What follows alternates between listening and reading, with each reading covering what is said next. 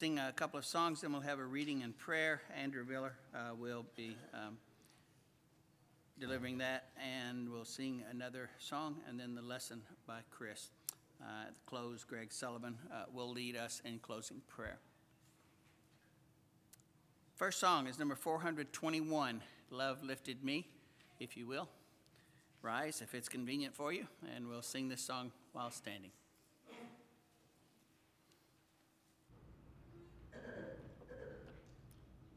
I was sinking deep in sin, far from the peaceful shore.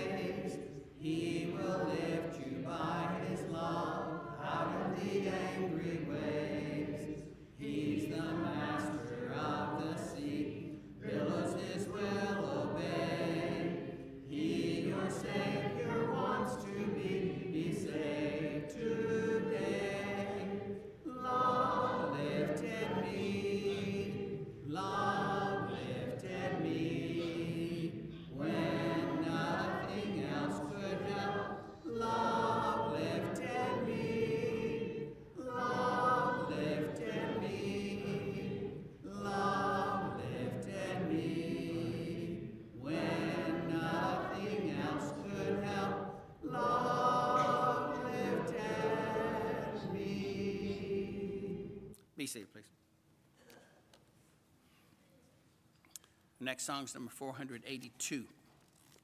482. Oh, listen to our wondrous story.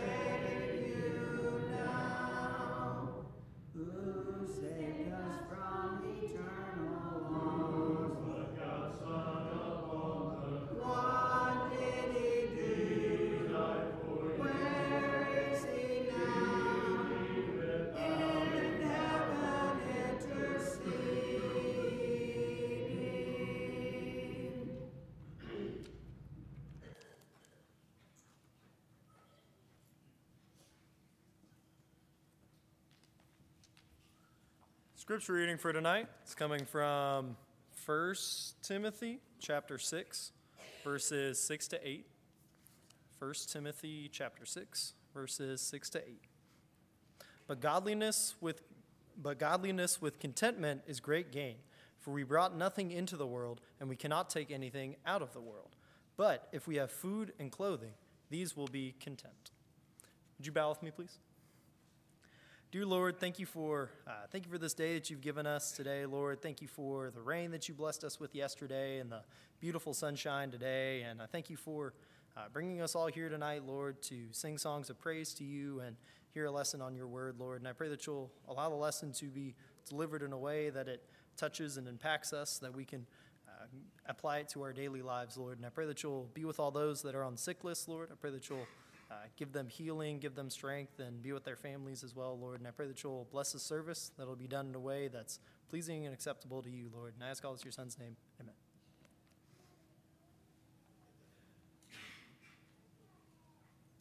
If you want to mark it in your book, Song of Invitation be number 744. 744. And the song before the lesson will be number 583, Sing to Me of Heaven. We'll ask that you stand again, if you will. All three verses. Sing to me of heaven, sing that song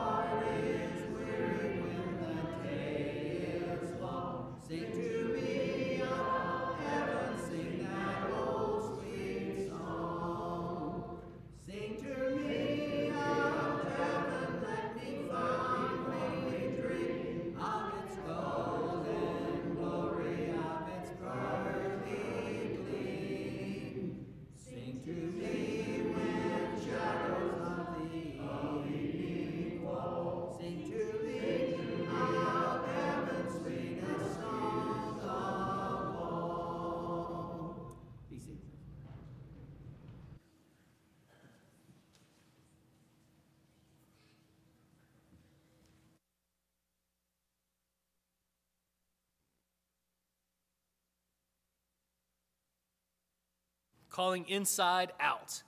Um, and we're looking at some of the attitudes that are pleasing to Christ, some of the attitudes that, that we should have, um, that we need to work on maybe a little bit, some things that maybe we struggle with a bit. Um, and I think that will be helpful for us. So, uh, we're going to start with contentment. Uh, you heard tonight um, Andrew read for you 1 Corinthians, or sorry, 1 Timothy chapter 6, uh, verses 6 through 8. Paul talks about godliness with contentment, uh, and that being uh, incredible gain. It's something that uh, we should all strive for, right? So tonight we're talking about contentment, and we're looking at uh, the very first story that we want to look at is, is when Jesus calms the storm. So think, think back with me for just a minute about that episode in history. So you remember the story, right? Jesus is asleep in the boat. He's asleep in the stern of the boat, and the disciples are paddling. All of a sudden, a storm comes upon them, and it's a rager. Uh, the storm is very fierce, and so uh, they think they're about to die. And they walk over to Jesus. I'm sure they don't walk, I'm sure they run and stumble because the waves are so um, strong, but they, they make their way over to Jesus in the stern of the boat and they wake him up and they're shouting, Don't you even care that we're dying? We're about to die. Don't you even care? Um, and he immediately rebukes the wind and the wave, right? That's not what he does, is it? He's going to do that. This is the, this is the story where he says, Peace, be still, and the, the waves stop. And the disciples look at each other and they're amazed at this man who can even control the winds and the waves. They don't have a very gra- good grasp on who he is yet and what kind of power he has yet. They're going to get there. But just now, they don't, they don't have a very good grasp on who he is, what he came to do, and the power that he has. And so this amazes them. But he's going to do something before he calms the wind and the waves. Do you remember what he does? He looks at the disciples and he says, Where's your faith? He questions where their faith is. I wonder how many of us would be in that same boat with them if we were in a storm like that one, physical or metaphorical, how many times have we been in a metaphorical storm like that and went to him in prayer and, and said something very similar to what they say? Don't you even care? And if he could talk back to us like he did to them, might he not say something similar that he said to them? Where's your faith? He's got to calm the storm in them before he can calm the storm outside of them, right? So, as we think about contentment, we understand that this is not something that is contingent upon all the things that are going on around us. Flip over to Philippians chapter 4. Philippians chapter 4. Paul's got a lot to say about contentment. And he says a little bit of it here in Philippians chapter 4.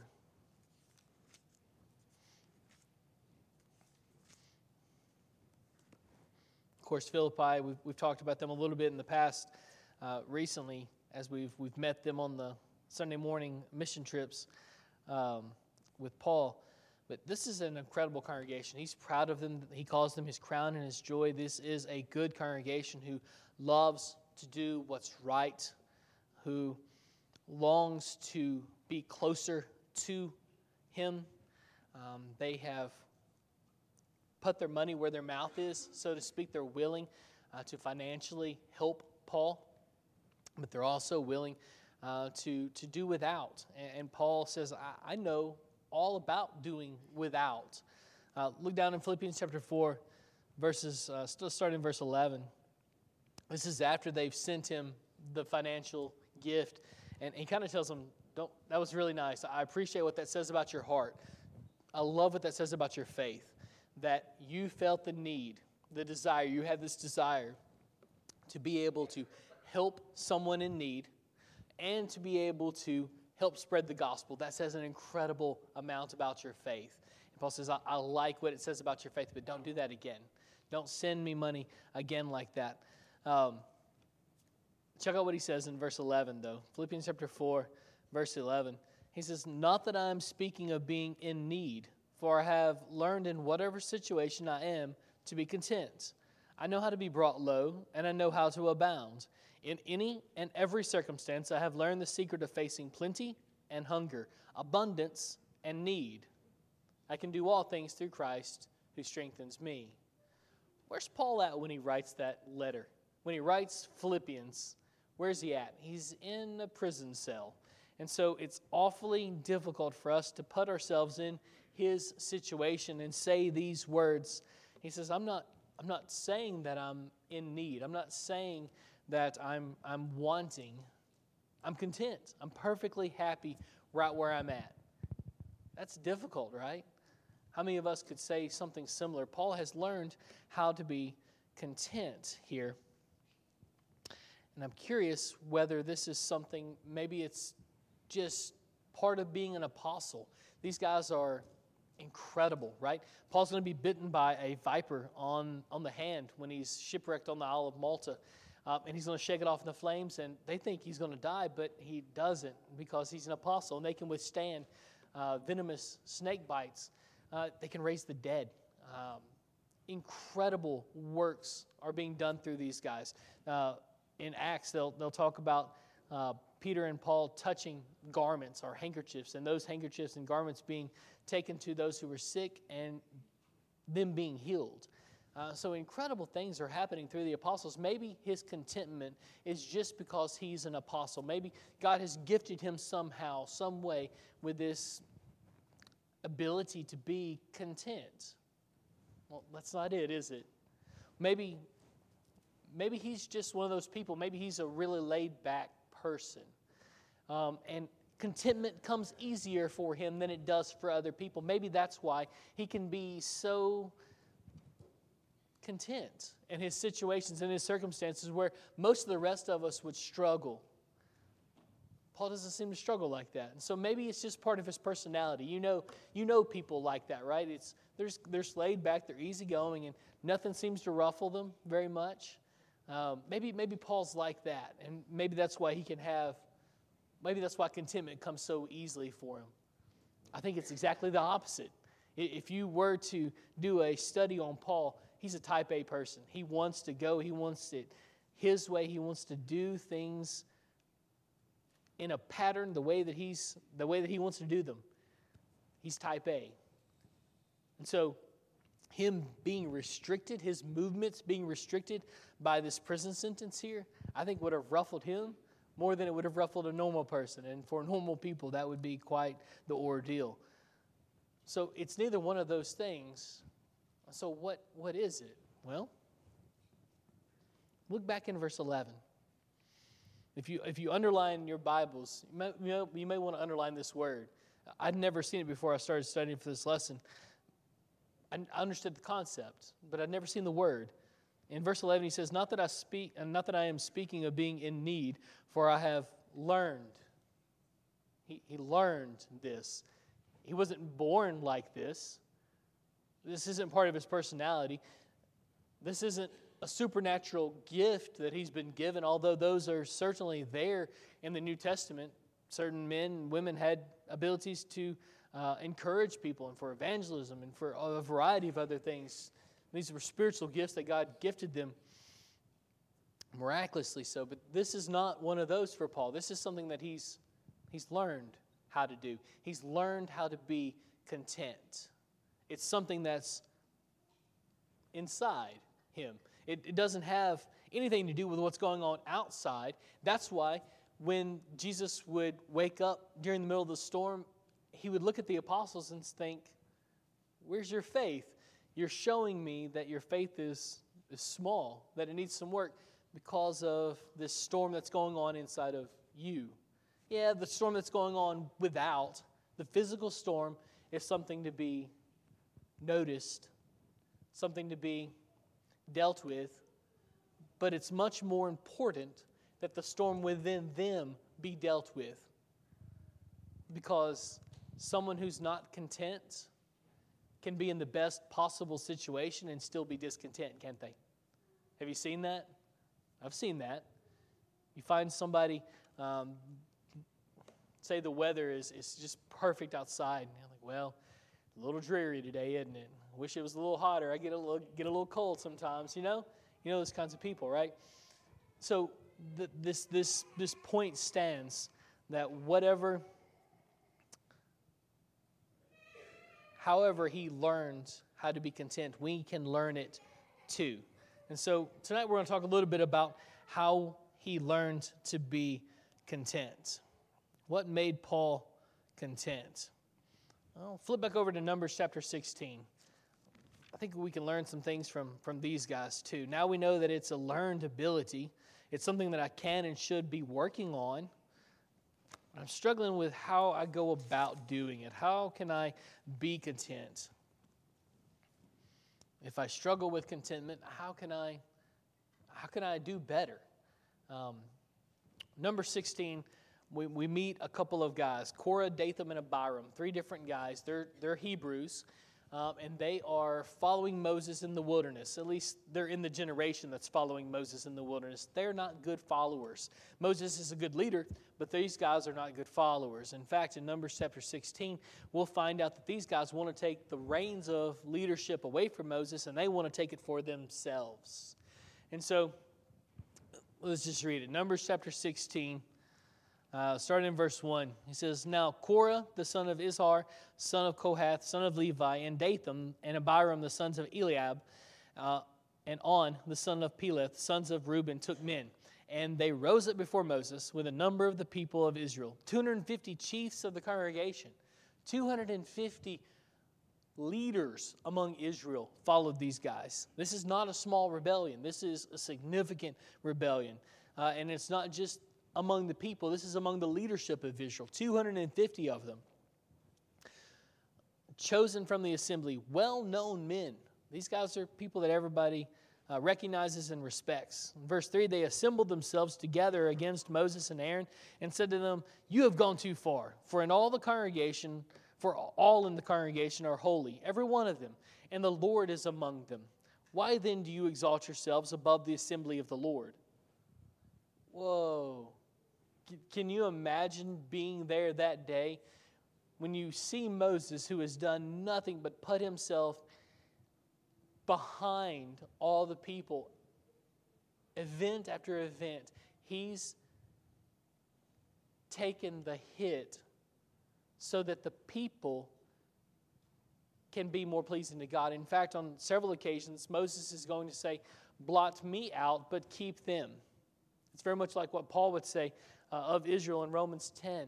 Uh, I would that, that the whole nation would come to, come to God, and if they would, I, I would give up my own salvation. Paul uh, says that in Romans, and Moses echoes those thoughts, I think, here throughout his lifetime.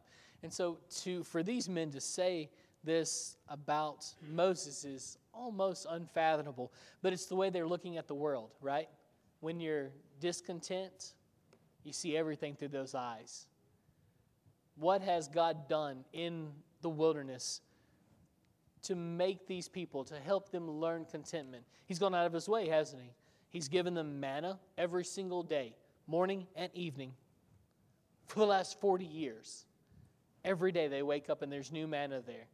And sure enough, what he said was true. If you get too much and, it, and it, some of it um, lasts. You have you have leftovers, right? Any of you guys like leftovers? I hate leftovers. So did so did God apparently. So yeah, the leftovers from the manna would uh, would uh, would decay. They'd be bad. Be, it would not be edible. And so every morning it was an opportunity for them to trust Him. And He's building in this trust. Every morning you go out there, and sure enough, you're going to find me faithful. Will you be faithful back? It's kind of it's, it's what God's.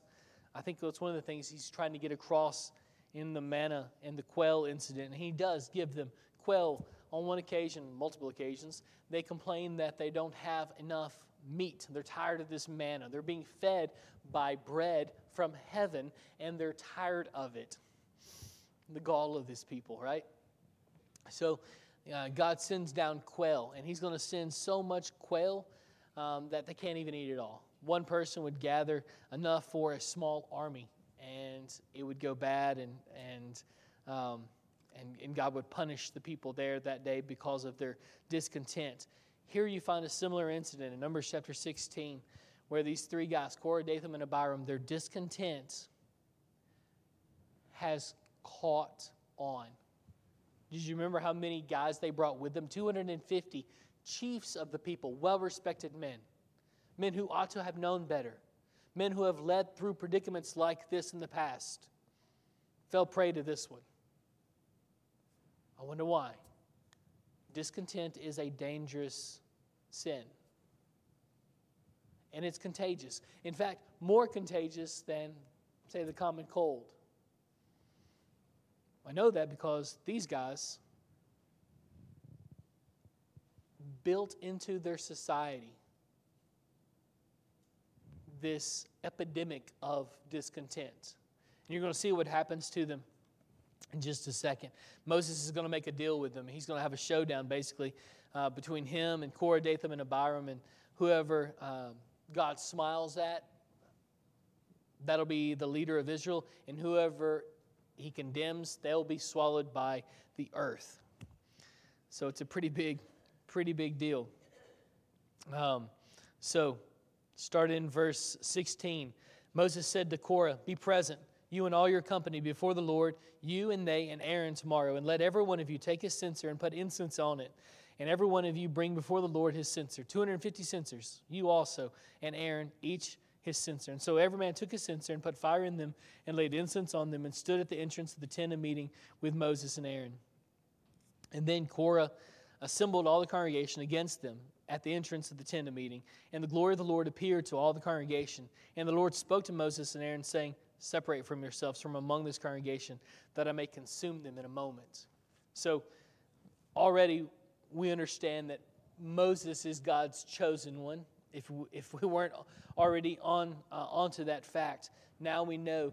And he's saying, "You pull yourself away from them, and I'll make a brand new nation out of you, and, and I'm going to destroy all of them." Moses pleads the congregation's case, but eventually Korah, Dathan, and Abiram, and all of their family and all of their supporters are swallowed by the earth.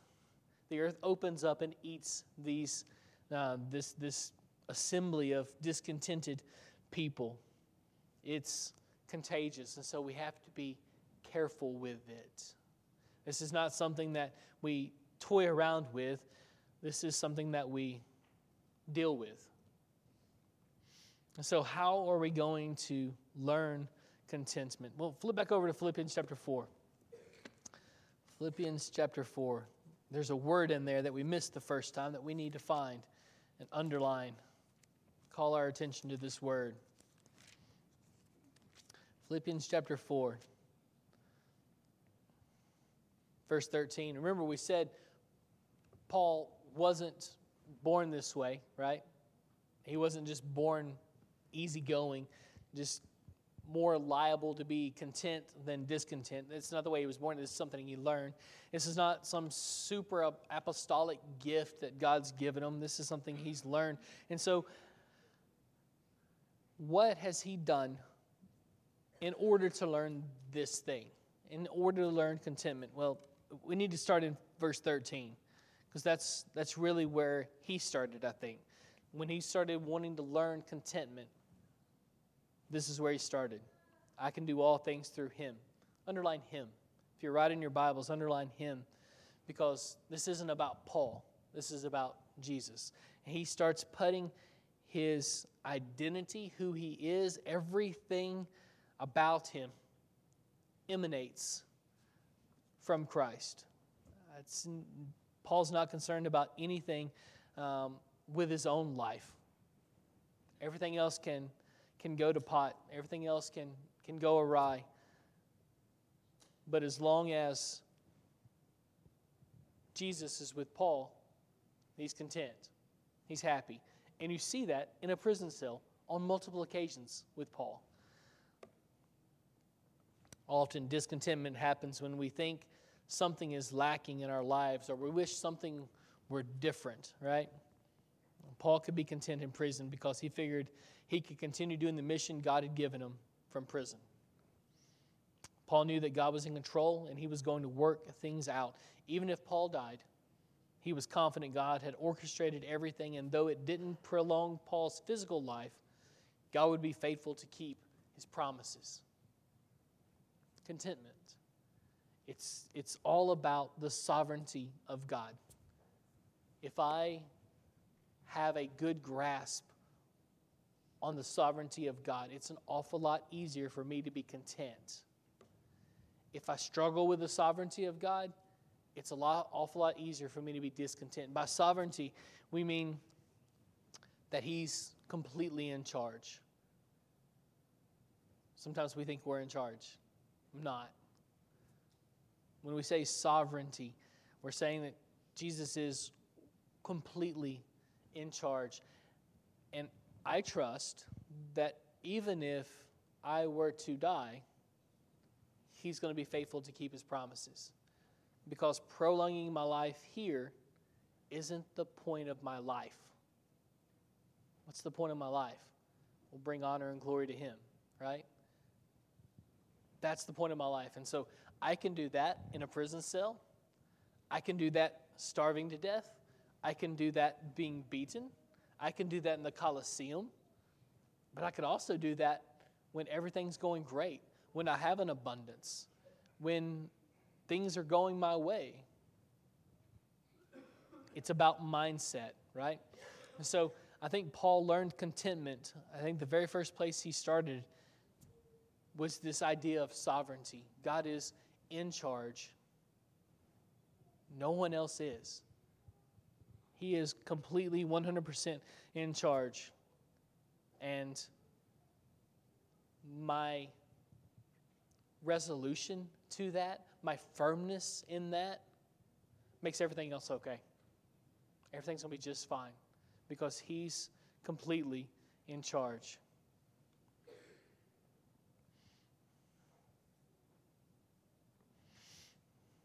A few years ago, uh, Kelly and I started uh, this, this diet called the Whole 30 diet. And I got off on it pretty quick, obviously. but uh, you, you could only eat certain foods. Um, you couldn't eat um, pasta. You couldn't eat any kind of sugar, any kind of refined sugar. All that was off, off base. You couldn't have any kind of caffeine. None of that stuff, all that stuff was off base. Um, but the good thing is, it was only for 30 days, right? And after that, you, you couldn't eat whatever you wanted, but you had a, more of a, uh, a variety in your diet, I suppose. Uh, you could eat like a pound of vegetables and a pound of meat. I really just wanted to eat two pounds of meat and no pounds of vegetables. But I think it's interesting that the 30, uh, the 30 day thing was interesting to me. And we figured out that they were using that to just reset your system. Because they, they assumed, or through research, I'm assuming, uh, they, they found that after 30 days of being off these certain types of foods and these certain foods that are prepared in certain ways, that your body resets itself. Uh, and it, it kind of goes back to the way that it was intended to be, the way it was intended to run. Um, and so you could burn fat or whatever it was that they were trying to do. Um, I think we need a contentment reset. That, that month was really, really hard for me. But you know what happened after that month? I lost a lot of weight. I had better eating habits. I figured out some stuff, right? We need a reset for our contentment. If we're struggling with contentment, what are some things that we can do that will help reset us? Is there a time period, and are there activities that we need to be doing during that time period that can reset us back to a contentment mode? I think there are. Um, I, I don't know how long that is. I would suggest a month just to start with and see how it goes. Um, but I would think a good place to start would be a, a contentment journal, like a, a, things that I'm grateful for. Because those things are so easily overlooked, aren't they? If I'm not focused on things that I'm grateful for, that I'm thankful for, what, what am I going to find? To find things to complain about, right? We tend to go to the lowest common denominator. And so we're going to look for ways to be unhappy, things to complain about, things to gripe about, right? We're very much more, we're more like Israel in the wilderness than we like to give ourselves credit for. So I think a good place for us to start, if we're struggling with contentment, would be to keep a, a list of things that we're grateful for, that we're thankful for, and review those every day right? Look for new things. And you know what you're going to find? New things to be thankful for every day. Um, after so many things have been taken from you, one of the things I realized during that diet was I can live without some stuff. And there's some things that I'm really grateful for. There's some things that are bad for me that I miss. Isn't that weird? Missed ice cream so bad. missed sodas so bad. Um, I got to a point when I was sitting in my office looking at one of my books, and I bent down to get the book, and I just about passed out because I caffeine. I didn't have enough caffeine in my body to keep myself going, I guess. But you find that kind of stuff when you reset. It's not easy. It's difficult to reset. But I think one of the things that we can do to help ourselves get back to a point where we can be content, where we can see things that we're grateful for, is to simply pay attention to those things, to note them, to draw our attention to them.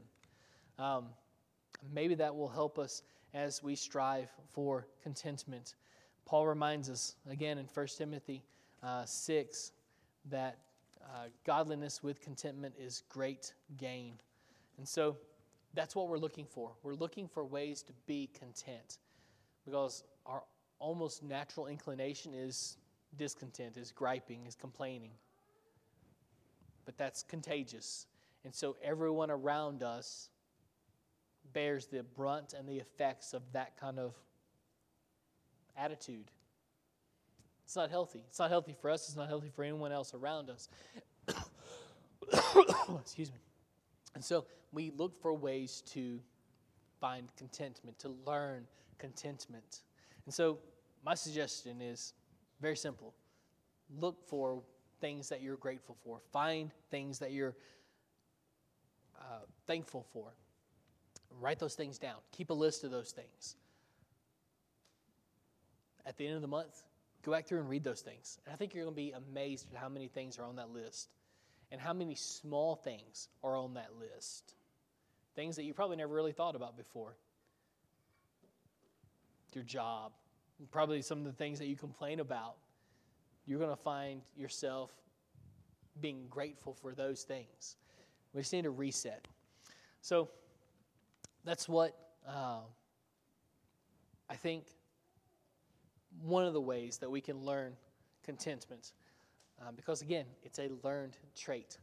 And so, if we want to learn contentment, we've got to start focusing on it. We've got to draw attention to it. Tonight, if you're struggling uh, with your life, with contentment, with uh, any of the things that so easily draw our eyes and our attention off of Christ, we would love to pray with you and for you that you can be absolutely everything that God would have you to be, to have a personality, to have a life, to be a person that is pleasing to Him.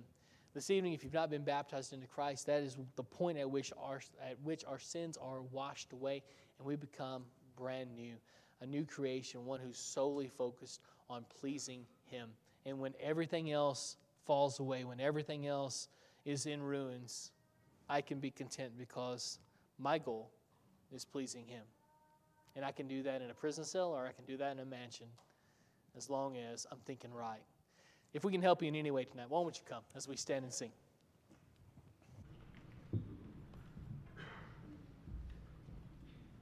Someday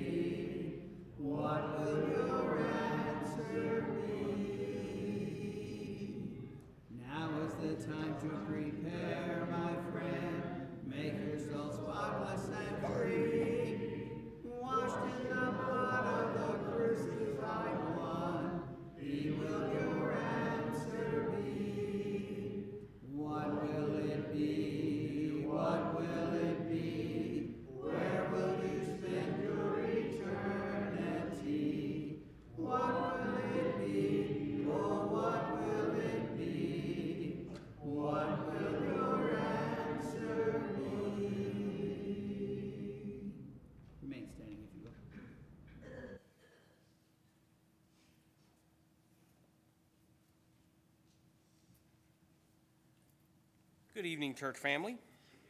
Really quick, some announcements. Um, As a reminder, after services uh, this evening, uh, the pie and ice cream in the middle auditorium uh, after services tonight.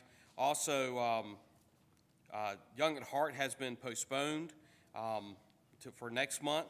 And if you're planning on going to the Beckley Family Mission Trip, uh, please sign up before you leave. Updates on a prayer list. Remember, continue to keep David Spurlock and Norman uh, Towney in your prayers if they're dealing with cancer. Keep Jimmy Wilgus in your prayers. Um, also, um, keep uh, the Hayes family in your prayers. Gene Hayes' sis- uh, sister passed away. Keep uh, Darren Car- Carico's family in your prayers. His cousin passed away. Also, uh, there's two others that passed away. I, I got wrong this morning. Um, Eloise Hayes' sister uh, passed away last week. Um, so keep uh, uh, Eloise in your prayers at this time. And also, Linda Bragg Bell passed away as well. Uh, so keep that family in your prayers. Uh, keep Terry Baker's mom in your prayers. She had a stroke. And also keep uh, Jimmy Wilgus' youngest sister, Patty, in your prayers as well. She had a heart attack last week as well. Uh, that's all the announcements I have at this time. If you had not had the opportunity to take the Lord's Supper, it has been prepared in the conference room. You may leave and do that now. We'll sing one more song and be dismissed in prayer. Last song's number 481. 481.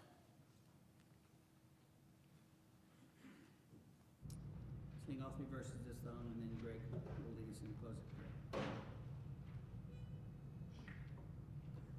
Oh, Jesus, I have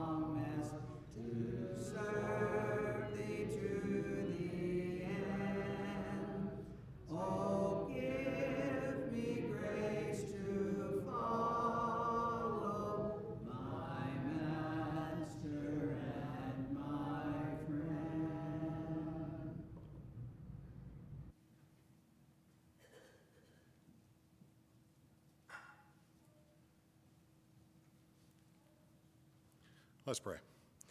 Our Father in heaven, we just come to you thanking you for this another opportunity that you've blessed us with to come here and worship you. Father, just pray that everything that's happened in the building today, Father, has been pleasing in your sight. Father, we are mindful of the ones that are not with us due to sickness, those that are on the prayer list, Father, those that are battling cancer.